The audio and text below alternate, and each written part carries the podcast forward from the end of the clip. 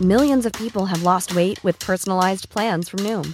Like Evan, who can't stand salads and still lost 50 pounds. Salads generally for most people are the easy button, right? For me, that wasn't an option. I never really was a salad guy. That's just not who I am. But Noom worked for me. Get your personalized plan today at Noom.com. Real Noom user compensated to provide their story. In 4 weeks, the typical Noom user can expect to lose 1 to 2 pounds per week. Individual results may vary. Wow. Nice. Yeah. What you're hearing are the sounds of people everywhere putting on Bombas socks, underwear, and T-shirts made from absurdly soft materials that feel like plush clouds. Yeah, that plush. And the best part? For every item you purchase, Bombas donates another to someone facing homelessness. Bombas, big comfort for everyone. Go to bombas.com/ACAST and use code ACAST for 20% off your first purchase. That's bombas.com/ACAST, code ACAST. Jaha.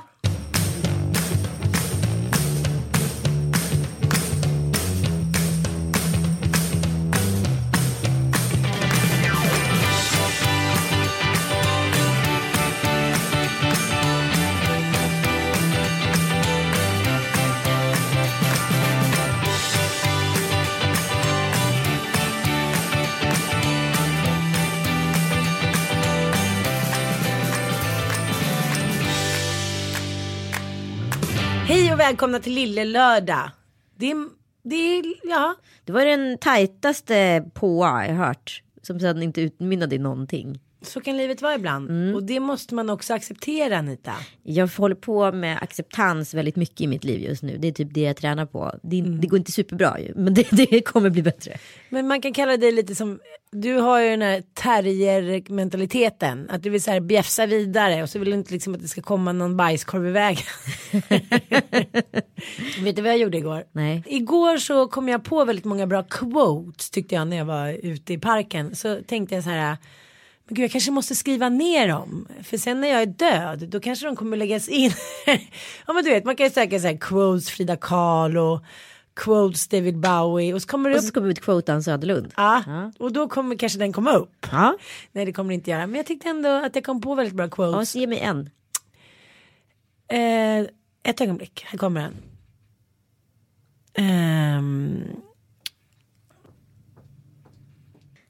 Du måste också förstå att när jag vaknade i morse och den här lilla bakisångesten var över, då tyckte jag kanske inte att quotesen var lika bra längre. Är det så? Det är ofta så. Men en var den här i alla fall. Det förflutna betyder ingenting. Vänta. Men jag tänkte på det där, du vet, som man kan vara när man har levt några kvällar i sus och du. Så tänker man så här, men spelar roll, man skulle kunna bara leva så här hela tiden. Men jag och Sanna läste den här boken Love Warriors. Ja. Och då tänkte jag så här, men hon berättade om sin ungdomstid och när hon krökade som ett svin. Vaknade upp på dagen, så försökte nyktra till, tog en dusch, började dricka, satt igång och levde så i flera år. Det är ju så vidrigt. Att man ens orkar. För när man någon gång är då lite bakis, så vill man ju bara att dagen ska gå. Man bara, spola bara fram det här jävla dygnet nu, så att jag slipper ta hand om bebisar, män, middagar. Det är ju bara helt vidrigt, tycker jag. Och då tänker man så här, de som lever med det där varje dag. Och det var då jag tänkte, det där med sus och dus. Men det förflutna kommer ju alltid i kappen. Och det är ju tyvärr också en quote som är jävligt tråkig att inse, att så här, det går inte att springa ifrån allting. Nej. Det kommer ju bitar i ärslet förr eller senare. Absolut. Jag gillar ju inte att skjuta på saker, så jag tar ju hellre förr än senare. Du tar hellre ett litet märke. Nej, av hunden. Men jag vill att den ska riva av mig halva skinkan direkt, så att så här, den kan läka ordentligt. Ja. Men samtidigt säger jag så här, det går ju att fly med allehanda dels rusningsmedel, dels träning, dels bara så här låtsas som det inte finns. Precis. Det tycker jag är det mest intressanta valet, att man så här låtsas som att det aldrig har hänt. Nej, men exakt, men det kan ju, människor är ju väldigt olika. Man kan ju springa runt i den här lilla labyrinten hela sitt liv, om man aldrig väljer att ta tag i saker och ting. Det är ju jättemånga som agerar så. Och du kan ju du kan ju vad ska jag kalla för, reboota dig var 10:e år. eller var 50 år, beroende på vem du är som person. Alltså det är bara att skaffa en ny tjej eller kille och springa liksom in i en ny relation, och sen så är det bara liksom att så här spola tillbaka kassettbandet och börja om igen. Och sen så nästa gång du får en kollaps eller kris så kan du bara göra om det där och göra om det där och göra om det där tills du dör. Jo, men jag tänker ibland när man vill göra sin läxa, ja, och så här, inte springa ifrån det, och det gör så satans ont och det är så jobbigt att gå igenom de här processerna. Varför kör man inte bara så här, ja men du vet, inte kanske David Bowie men mer Rod Stewart-aktigt liv. Man bara säger, ta nästa snygga blondin. Ja, men vadå, det gör ju hur mycket män som helst. Det är ju så det funkar. Jo, men det gör ju kvinnor också. Ja. Jo, men det är klart att det kanske inte är samma utsträckning. Men många kör ju bara på. Ja, jag personligen är ju inte en förespråkare för det. Nej, jag vet. Men om man ändå, livet är inte jättelångt. Nej. Alltså, det är förmodligen smartare att göra så. Jo, men det måste ju ändå komma någon enorm tomhet till slut. När man är så här, gud, vad blev det av mitt liv? Varför vill jag inte bli en bättre människa? För jag tycker att det handlar om det. Antingen vill man bli en bättre människa, eller också så vill man inte det. Nej, men och sen så säger men tillbaka till den här quotes. Alltså människor som då, jag är lite allergisk mot quotes. Ja. Men det är också så för att jag upplever att så här, människor som då anser sig ha fått harmoni, ja, genom antingen yoga eller kärlek eller vad det nu må vara för någon typ av livsbejakande insikter, som säger nu är jag harmonisk. Nej, du är inte harmonisk, du har bara dämpat din ångest. Det är inte harmoni. När du är i harmoni så vet du inte ens om att du är harmonisk, för att det är ett känslotillstånd som är kroniskt. Men jag tänker nu, ju fler böcker man läser om hur man finner harmoni, och allting går ut på att man ska börja yoga. Är det enda sättet att finna harmoni? För då tänker jag börja yoga. Ja, alltså det är ju väldigt individstyrt skulle jag säga. Jag har ju yogat mycket tidigare i mitt liv. Jag vet inte om jag var speciellt harmonisk då. Ja. Ja, men det finns då inget så här färdigt recept eller färdig formel på hur man ska bli harmonisk. Nej, men alltså det ska ju vara att när så här, om man människa är, och det kommer tillbaka min lök hela tiden. Och vad får löken om att bli hel, och vad får löken om att må bra och så vidare. Liksom det är alla de här skikten är i balans, då är det ju harmoni. Men du kommer ju aldrig veta att du är i harmoni, för att det tillstånd kommer du inte kunna liksom förklara för dig själv.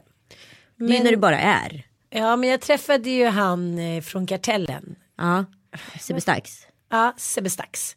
På TV4 för några veckor sedan, och så träffade jag honom i fredags också, bara av en slump på stan. Ja. Och han har ju då blivit frälst och kristen. Ja, just det. Och det verkar ju vara ett väldigt bra sätt att bli harmonisk. För människor som är religiösa verkar ju överlag väldigt harmoniska, tycker jag. Ja. Ja. Ja, det är väl inte så konstigt, eftersom man så här, tror på en högre makt. Det var ungefär det vi pratade om nyss. Du går igenom en kris, jag har gått igenom en kris. Då vill man ha sin mamma. Precis. Man vill ha en mamma som så här, flyttar in och sen lagar köttfärs och spagetti och säger att man är fin och betalar pengar så man kan gå och klippa topparna. Alltså allt sånt som jag ändå hade innan min mamma blev sjuk. Mm. Det vill man så gärna ha. Man åtrår det mer än något annat. Man åtrår det mer än kärlek, framgång, pengar, fin lägenhet och allt vad vi skulle ha, fred på jorden. Men det får man inte. Nej. Och då man har Gud eller någon högre makt, då får man ju det på ett sätt, även fast den kanske är en chimär, för den syns inte. Nej, men och det kan jag uppleva med frustration med en mamma som inte är närvarande i sig, och inte är kapabel att kliva in eller förstå sammanhanget eller förstå att så här, det är nu jag behövs. Och liksom jag har inget stöd. Alltså jag har inga syskon, jag har inget stöd. Det finns ingen förutom mina kompisar som jag kan bolla med. Och i övrigt får man ju göra liksom allt själv. Just nu skulle man ju bara vilja så här checka ut och liksom så här, ja, jag har barnen på halvtid, men liksom kanske så här, ha någon nästan med sig ett par kvällar i veckan för att så här orka liksom. För det är liksom tungt. Och sen så får jag ju skylla mig själv, för förra veckan var det ju liksom ganska köttig vecka med Karlstad och Rom och tjejmiddag. Alltså det var ju, har ju gått till 180 den här veckan som var. Och nu ska jag barnen, så ska jag ta det lite lugnt. Men liksom det är ju också, det kräver också sin kraft, speciellt när man kanske inte är liksom stark i sig själv. Jag tycker det är så svårt det här varannan vecka i livet. Jag förstår inte att det inte pratas mer om det. Jo, det gör det i och för sig, bonusfamiljen och liknande så här. Men första året, då känner jag så här en rädsla för att vara själv. och en rädsla för när barnen skulle komma. Ingenting kändes bra. Nej. Allting bara skavde. Det var så här, nu ska jag vara själv. De måste hitta på massa saker och ja, men du vet, utvecklas och jobba hit och dit. Och sen kom barnen, då var det så här, åh gud, hur kommer den här veckan bli? Nu måste jag så här, hitta på någonting med dem och vara en bra mamma. Det är så här, man kastas ju mellan ytterligheter. Det är inte säkert lätt att hitta den här harmonin. Men vem säger att det ska vara så himla lätt då? Det är ju så här, otålighetsgenerationen nummer ett, du och jag. Ja, men mitt problem är ju hela tiden att jag har ju ett behov utav planering. Alltså det är ju mitt kontrollbehov. Att jag, så här, jag vill veta vad som ska hända imorgon. Jag vill veta vad ska hända nästa vecka och om ett halvår. Och du vet... Du vill regissera ditt liv. Ja, men du vet, det är mitt problem. Och det här sätter ju allt i limbo. Mm. Förstår du? Att jag så här, inte kan ha kontroll. Och det är ju där jag måste jobba med mig själv. Liksom. Att så här, alltså, våga släppa kontrollen liksom. Du vill bara skaffa 3 barn till. Åh, fy fan. Nej, men kan vi prata lite om att vara på fest och sen gå upp dagen efter och ta hand om barn? Mm. Uttrycket bakis med bebis. Usch, det lät så himla hårt. Men det nej, är det men det är väl det. Ja.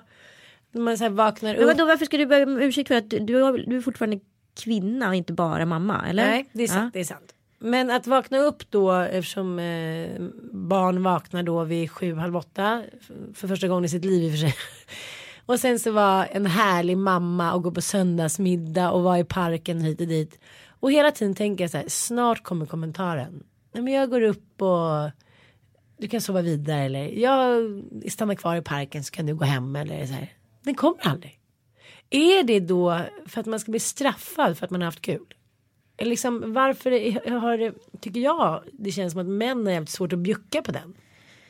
Eller ja, är du bortskämd med den? Nej, gud nej. Nej. Alltså, hade jag sovmorgon så fick jag ligga kvar i sängen till liksom 8:30. Då var det riktigt, riktigt sent. Mm. Och då var det garanterat bråk. Och man får också veta vilken paria man är, vilken äcklig, bakfull... Jaha, nej, det där är inte jag. Men bara det att man tänker sig att man ska få lite så här aktivt omhändertagande. Men då var det ett annat par där som vi också känner. De är så himla härliga och väldigt, väldigt osvenska, om vi vill säga så. Ja. Mannen i den familjen är väldigt fysisk. Aha. Ja, men har alltid varit. Jag har känt honom ett tag liksom. Ja. Men han, helt plötsligt så står han och masserar en. Ja, men det är mycket kramar och liksom uppskattning. Och då kände jag så här, gud vad fantastiskt. Ja, men jag tycker det, men man är inte riktigt van vid det. För många tycker att jag är väldigt fysisk. Ja. Kramas och tar på. Men här menar vi att så här, det här var liksom, jag var inte ens i närheten och var i samma klass. Okej. Ja, men att någon liksom visar en fysisk uppskattning. Ja, men jag fattar. Och då tänkte samtidigt jag, inte riktigt. Jo, men jag förklara tänker, då, vad gjorde okay. Han? Ja, men hen var sådär. Fast vi har sagt att det är en han, så kan vi skita i hen. Vad gjorde hen? Nej, men jag märkte också såhär, en fysisk uppskattare, kan man säga så? Ja. Det blir inte riktigt samma betydelse. Men de tar på en utan att det behöver vara liksom, åh, nu tog jag på dig för att du var kvinna. För att han tog ju lika mycket på Fredrik. Ja. Så det är liksom, eller Mattias, det är inte så här att han är så här, älskar kvinnor bara, utan han visar en fysisk uppskattning på samma sätt. Men levlar han då liksom för att han har någon egen inre ångest, förstår du? Så att så här, om jag tar på alla lika mycket så verkar det inte vara något konstigt med att jag tar på Ann, eller? Nej. Han bara är sån. Han är bara sån. Det är hans sätt att uttrycka sig, som vissa uttrycker sig med ord. Ja. Så tror jag att han uttrycker sig med sin liksom, med sina händer eller med sina kramar eller pussar. Ja.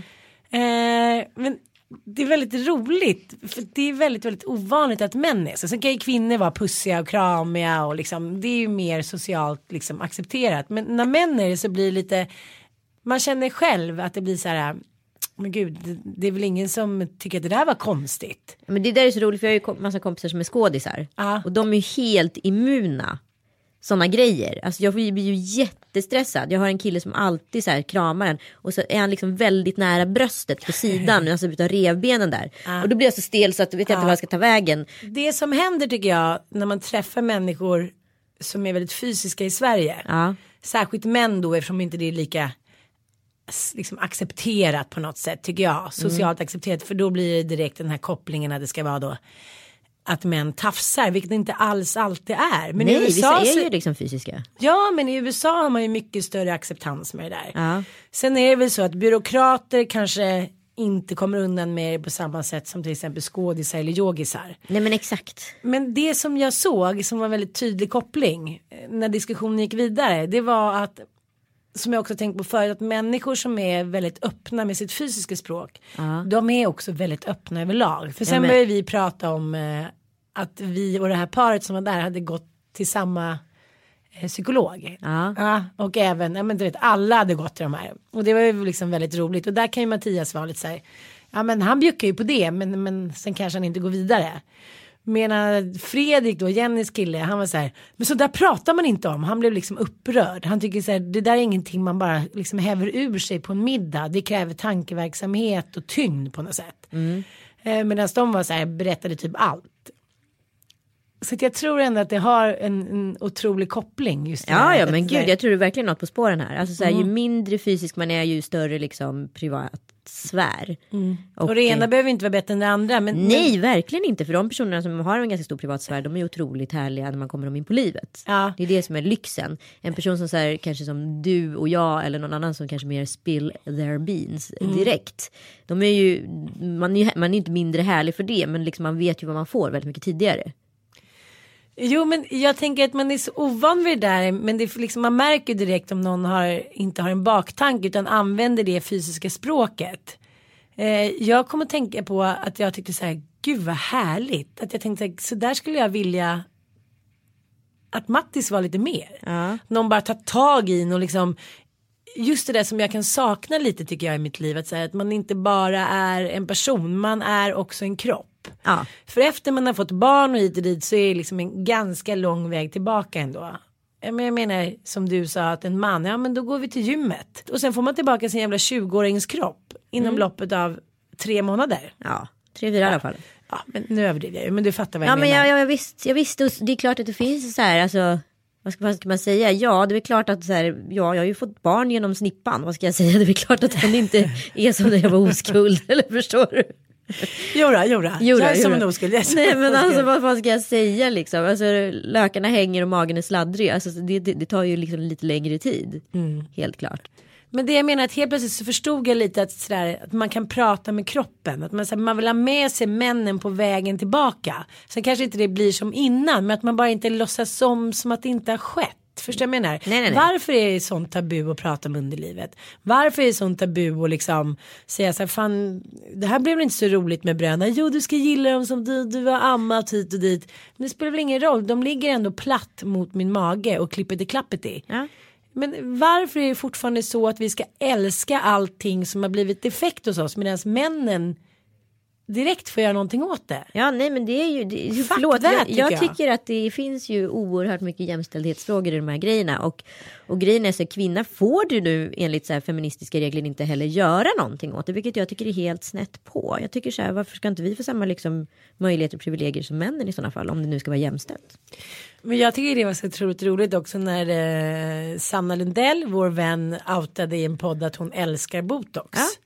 Tänker jag så här, det ena behöver inte utesluta det andra. Man behöver inte vara en viss typ av feminism för att man vill göra någonting av sitt utseende. Men det är ju lite samma sak där, att det ska låtsas som att kvinnor inte bajsar, kvinnor inte blir förändrade när de har fått barn, kvinnor ser alltid ut som 25. Alltså förstår du, det är som att vi själva hjälper till och hittar på den här chimären, att vi är några askungepersoner som bara blir liksom... Men förstår du att vi är porslinsmänniskor, och så länge vi spelar med i spelet så kommer ju männen inte fatta någonting. Jag tycker bara att det är vårt eget fel. Ja, men absolut. Ja. Så nu slår vi ett slag för det. Man får göra vad man vill. Man får göra vad man vill för att man ska må bra, och liksom så länge man gör det så är det väl ingen problem.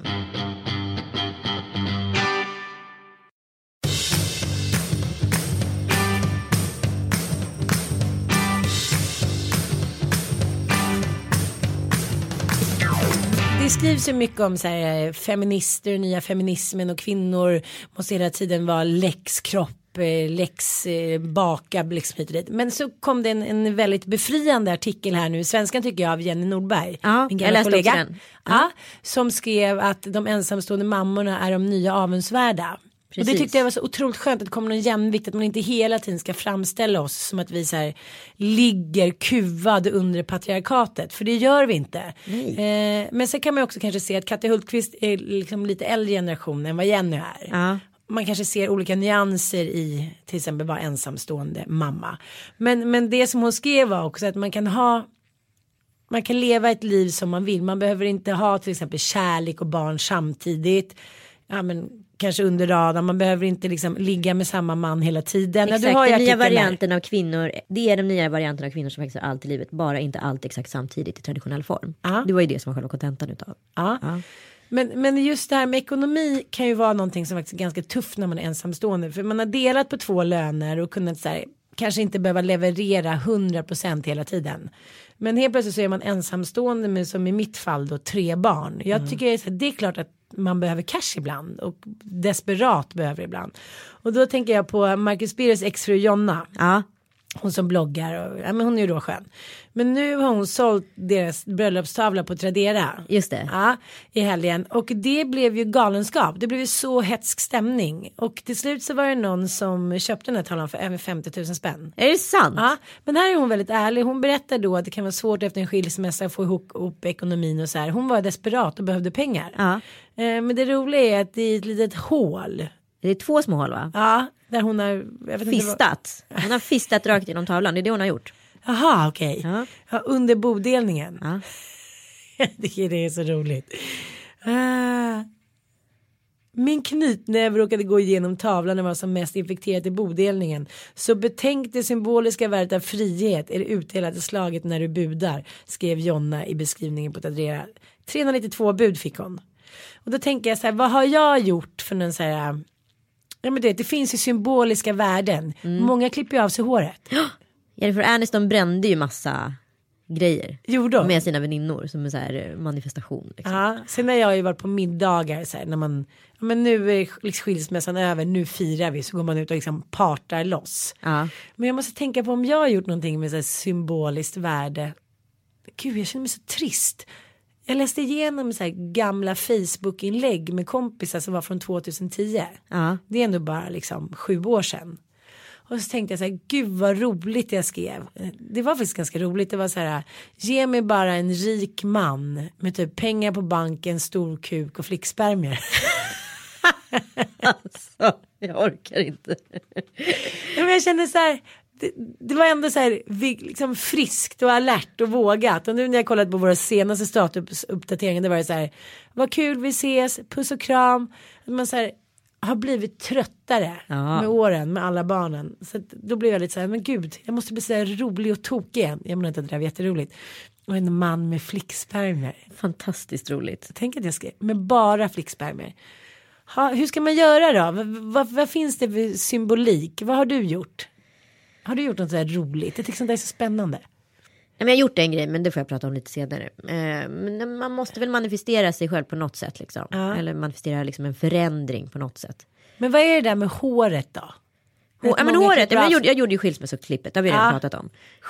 Och jag känner ju att så här, nu är ju jag hon i klippet. Jag har ju en radikal frisyr just nu för att vara jag. Som egentligen skulle kunna ha ett jättestort, fantastiskt svall. Har jag valt bort det just nu. Men är det för att man liksom vill kapa bort det där som ska vara så här modelighet och skönhet? Man vill vara så här sig själv, man vill vara på väg framåt, man vill vara lite tuffare. Det måste, men jag vill ha en frisyr som allierar med den personen som jag upplever mig som. Sen vet inte jag om den allierar med massor av andra människors värderingar. Men det skiter jag faktiskt fullständigt i just nu. Jag behöver vara i vad ska jag säga, i symbolik med den som jag upplever mig som. Sen så kan jag inte säga att jag har superbra koll på vem jag är just nu. Jag ska vara riktigt ärlig. Men jag har ändå en grundidé om vem jag är och har en grundbas i känslan, ja. Men känner du dig förvirrad? Jag känner mig som väldigt mycket och ofta som en person som jag kanske inte vill vara. Okej. Jag känner inte att jag är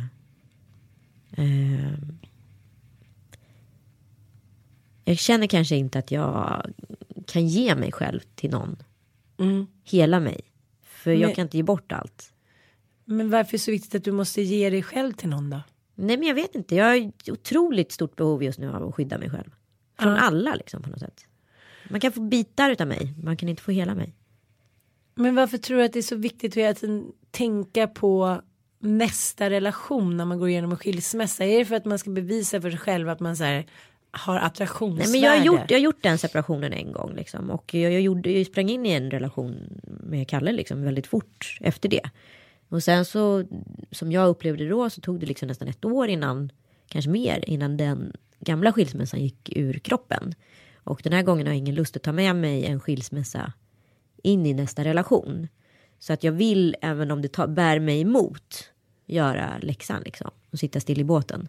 För att jag vill komma in i nästa relation ren. Eller vad jag ska säga. Det blir som en ny oskuld på något sätt.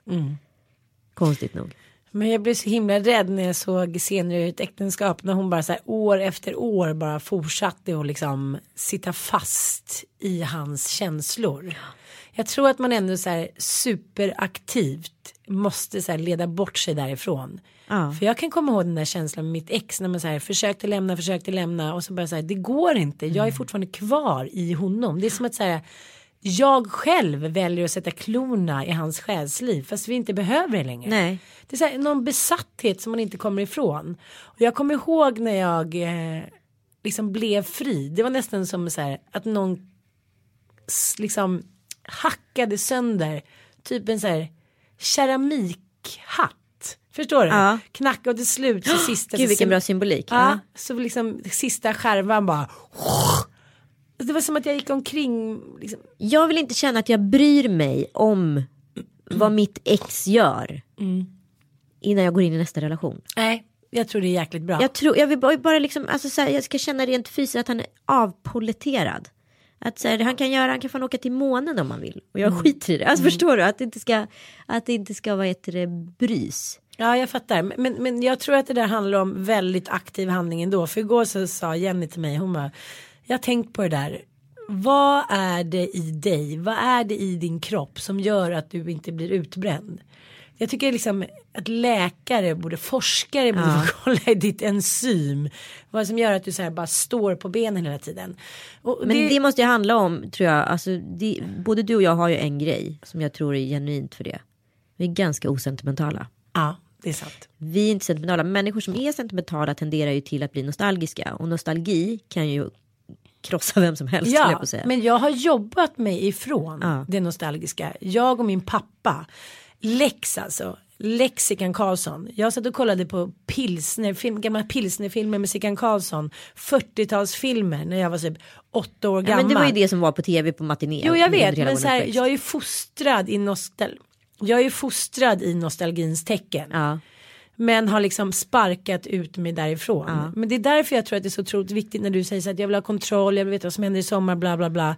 Det är ju den fällan, det är kontrollfällan. Och så länge du sitter kvar i den så kommer du bry dig om vad ditt ex gör, du kommer bry dig om vad andra tycker hit och dit. Jag har faktiskt lärt mig, jag tycker säga senaste åren, att så här, leva lite för dagen.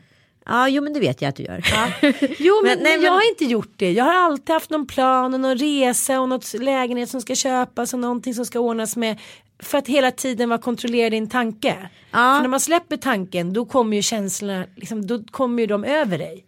Ja, absolut. Jag är med dig där. Däremot så känner jag att jag har ett behov av, och det har jag alltid haft. Det jag tror att jag kommer ha svårt att bryta just det mönstret. Men att så här, hänga upp mitt liv på olika livlinor. Att ha anhalter att jobba sig mot. Ja. Förstår du? För att så här, få en... För jag är ju en person som inte kan ta ledigt. Alltså rent, jag jobbar ju alltid liksom. Det är så mitt liv har sett ut de senaste 15 åren. Och så kommer det fortsätta se ut. Så därför måste jag liksom göra fysiska breaks för mig själv. För att veta att så här... Fast det där är ju också någon som kommer bita dig i rumpan till slut. För det är många människor, kreativa människor, som säger att de inte klarar av att ha semester. De blir så stressade av att ha semester, saker kommer över, bla bla. Men det kan ju för sig du. Ja, det kan ju jag. Jag har inga problem med det. Men det är därför jag har ju en avknapp. Ja. Och när det kommer på semester stänger jag av. Jo, men nu ska ju du åka till Los Angeles igen. Ja. Det känns ju som en sån jävla flykt. Ja, det är en absolut flykt. Jag skulle inte säga att det är någonting annat. Det är en flykt. Men jag behöver den. Ja, men du bara så här, nu köper jag en biljett och drar. Ja. Helt medvetet. Absolut. nu sitter vi här och jag sitter lite som på nålar. Jaså? Ja, jag har fått fråga nu flertalet gånger den senaste veckan vem du har varit i Rom med och lagt upp massa bilder som att du vore där själv och bara med en fotografassistent. Ja, så roligt, ja. Man blir tokig. Men man känner ju ändå att det fanns något fuffens, annars skulle ju personen varit med på bild. Ja. Raketforskaren Anselden. Jag träffar en kille, jag är som sagt väldigt mån om att skydda mitt privatliv just nu. Jag vill inte att mina barn ska liksom råka ut för någonting som inte de behöver ha någonting med att göra. Och så vidare. Jag introducerar liksom ingen person i mitt liv som inte behövs vara där rent fysiskt, förstår du? Ja, men varför vill du inte visa henne på bild? Är det liksom, har de någonting att göra? Liksom, tänker du så här, men gud, det får ingen se, då kommer det ligga i tidningen eller jag. Ja. Det är klart det skulle göra. Ja, exakt. Det har ingenting att göra med att du tycker att det är väldigt tidigt att åka på semester med någon eller... Nej, men vad fan, det spelar väl ingen roll. Vi har ju dejtat den här killen och gillar honom liksom. Det är inte mer med det. Men vi har ju inte uttalat någonting runt varandra och kommer kanske inte göra det heller. Så att därför tycker jag inte heller att det är nödvändigt att någon annan än jag har de bilderna i min kamera. Men då undrar jag, han vet ju vem du är tydligen, och, men när du bad honom så här, ta bilder hela tiden när han inte skulle vara med. Bilder hela tiden. Ja, men det kanske var en ömsesidig önskan. Ja, det kanske är sant. Ja, det är sant. Men pratade ni något om det? Så? Det är klart. Ja. Det pratades om det innan vi åkte också, så att så här, det var clearat och klart liksom. Men ja, men eftersom jag nu sitter i terapisoffan och är din terapeut så måste jag bara fråga en sak. Det här mellan dig och mig. Okej, och andra. Nej, men jag tycker det är så fascinerande. Vi säger så här, back to the crime scene. Man har varit på ett romantiskt ställe. Vi pratade om det innan. Det finns ju inte så här 50 000 ställen i världen som liksom är de universala romantiska. Sen kan ju man ha varit på korvkiosken i Säffle. Ja. Och liksom tyckte att det var det mest romantiska för man nykär eller vad det nu handlar om. Men du har ändå varit i fucking romantikens stad, då du även har varit med andra män. Jaha. Ja, det där tycker jag är lite konstigt. Fast det är svårt att så här, ringa in, alltså, paxa en huvudstad liksom. Jo, jag fattar. Men ta till exempel Paris. Ja. Där har jag ju varit med olika män. Ja.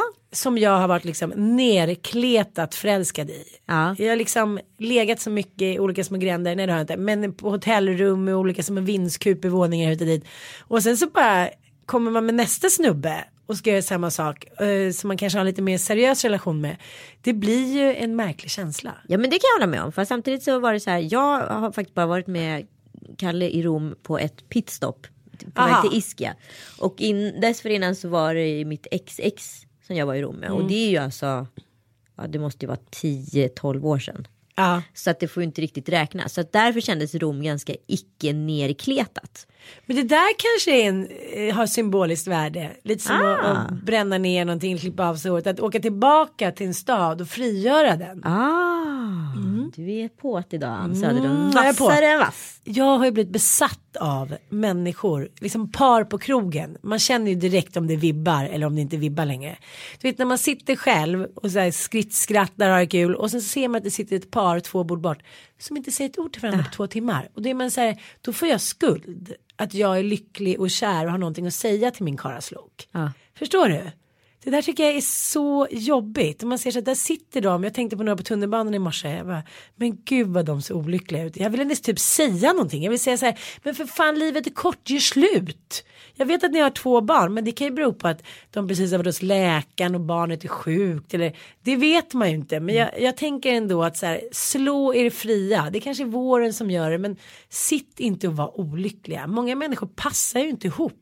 Nej, men folk är ju också fängslade i varandra utav olika så här, det kan vara liksom allt från klass, släktband, koder, alltså också har du träffat någon i en otrohet så kanske du sitter i med en otrolig skuld liksom, till de personerna som du orsakar smärta på vägen, så därför kan du kanske hänga kvar med en person som kanske bara skulle varit en affär och så vidare liksom.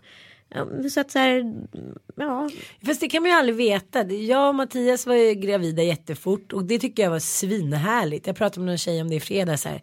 Egentligen skulle man bara göra allting typ första halvåret. Gifta sig, skaffa barn. För det är då det känns så himla färskt och unikt. Det är då man står där liksom framför prästen eller vad det nu är, så här, ja, det är då man så här bygger på lyckokänslan. Sen får man väl klara av resten själv, men det här med att man ska gifta sig efter 5-10 år och stå liksom småfis och så, ja men det blir bra. Nej, jag tror mer på så här, gör det bara när du vill, skit i konventionerna. Nej, där skulle jag säga stoppbelägg. Jaha. Där skulle jag säga stoppbelägg. Nej, men jag tror man ska gifta sig när förmånen har gått ur kroppen. Om man fortfarande känner samma genuina känsla, då är det rätt. Okej. Det tror jag. Jag vet inte. Nej, jag säger inte att du har fel. Jag säger att jag bara att jag tror inte som du. Här skulle jag vilja ha Girls Just Wanna Have Fun med Cindy Lauper.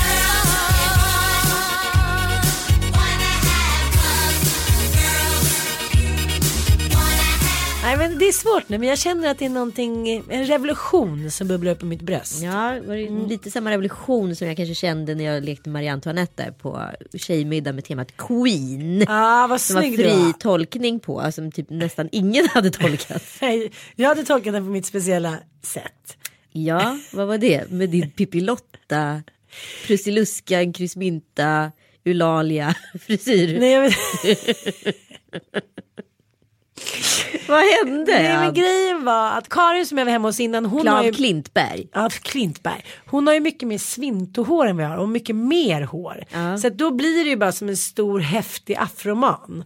Sen skulle hon göra det på mig, och dels hade jag liksom lockar kvar från torsdagen. Du vet, såna där Eulalia lockar. Så att liksom det Eulalia lockar ska vi förklara vad det är. Det är Montazami lockar. Ja, det. Tillsammans med det här Rita Hayworth-svallet så blev det här. Jag vet inte vad det blev. Nej, det blev inte bra. Det blev inte bra. Det var ingenting som blev bra. Det var väldigt gulligt i alla fall. Att ni kom in och såg ut som de där två onda tvillingarna. The Shining, men... Ja, men det var bra. Och det var en jättehärlig middag som du hade ordnat med så här, nästan 50 råhärliga brudar. Jag tycker att det är så jävla kul att känna. Det är sån energi. Och vi satt och pratade om när jag kom hem. Sen Mattias sa, tänk om vi hade varit 50 killar där inne. Vilken annorlunda energi det hade varit. Ingen fara, gud spelar av sig. Skål då, några bärs. Att vad tråkigt det är att det känns som att männen har halkat efter så himla mycket rent socialt. Vad härligt det får vara en kvinna, vara med i den emotionella bassen som uppstår när så många härligskapskvinnor träffas. Ja, men det är ju som ett powerhouse. Alltså det är ju så här, det är ju som ett jävla bilbatteri för en Ferrari liksom. Det är helt magiskt. Och jag tycker jag satt väldigt bra. Jag satt mitt emot Estelle som är vd för Norden Falk, som är vd för Yogayama. Och hon har nu lovat mig, eftersom jag blir så stressad av lösningen alltid ska vara yoga. För man har ju provat olika lösningar, det vet du ju, sex och rusa sig hit och dit. Men just yogan har jag aldrig provat på, så jag ska försöka att yoga varje dag i 30 dagar. Oj! Det kommer aldrig gå. Nej, det kommer inte du klara. Nej, men jag vill bara så här, se om det... Hon bara, gud, jag tror verkligen det är din grej, Ann. Jag tror verkligen det är din grej. Ja, men det tror jag verkligen att det är. Men jag tror att det kommer vara svårt att dedikera det till 30 dagar. Ja, men jag vill bara så här... Jag vill inte dö och inte veta om jag gillade yoga. Nej, men... Quote me. Jag måste ändå så här... Tacka dig för att du drar ihop såna galenskapsgrejer. Men jag tycker generellt att man ska faktiskt ta sig det här. Nu avbryter du mig. Förlåt.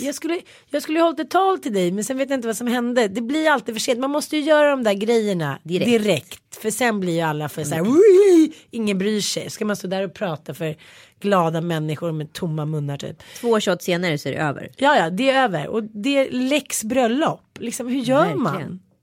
Verkligen. Kör bara 10 glada tal och sen håll ditt tal nu då, för jag kommer att behöva det. Okej.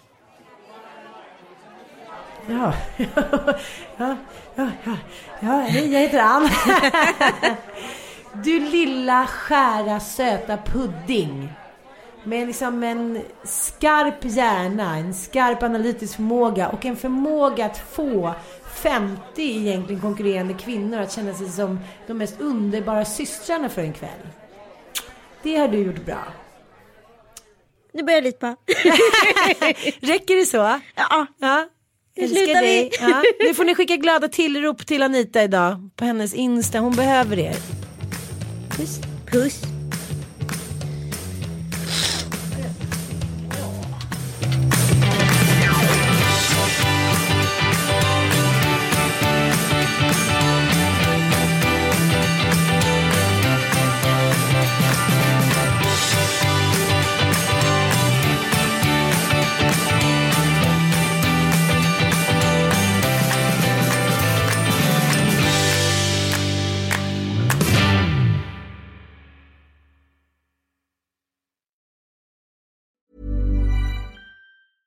Hey, it's Paige DeSorbo from Giggly Squad. High quality fashion without the price tag. Say hello to Quince. I'm snagging high-end essentials like cozy cashmere sweaters, sleek leather jackets, fine jewelry, and so much more. With Quince being 50 to 80% less than similar brands. And they partner with factories that prioritize safe, ethical, and responsible manufacturing. I love that. Luxury quality within reach. Go to quince.com/style to get free shipping and 365-day returns on your next order. Quince.com/style. Want flexibility? Take yoga. Want flexibility with your health insurance? Check out United Healthcare Insurance Plans. Underwritten by Golden Rule Insurance Company, they offer flexible, budget-friendly medical, dental, and vision coverage that may be right for you. More at uh1.com.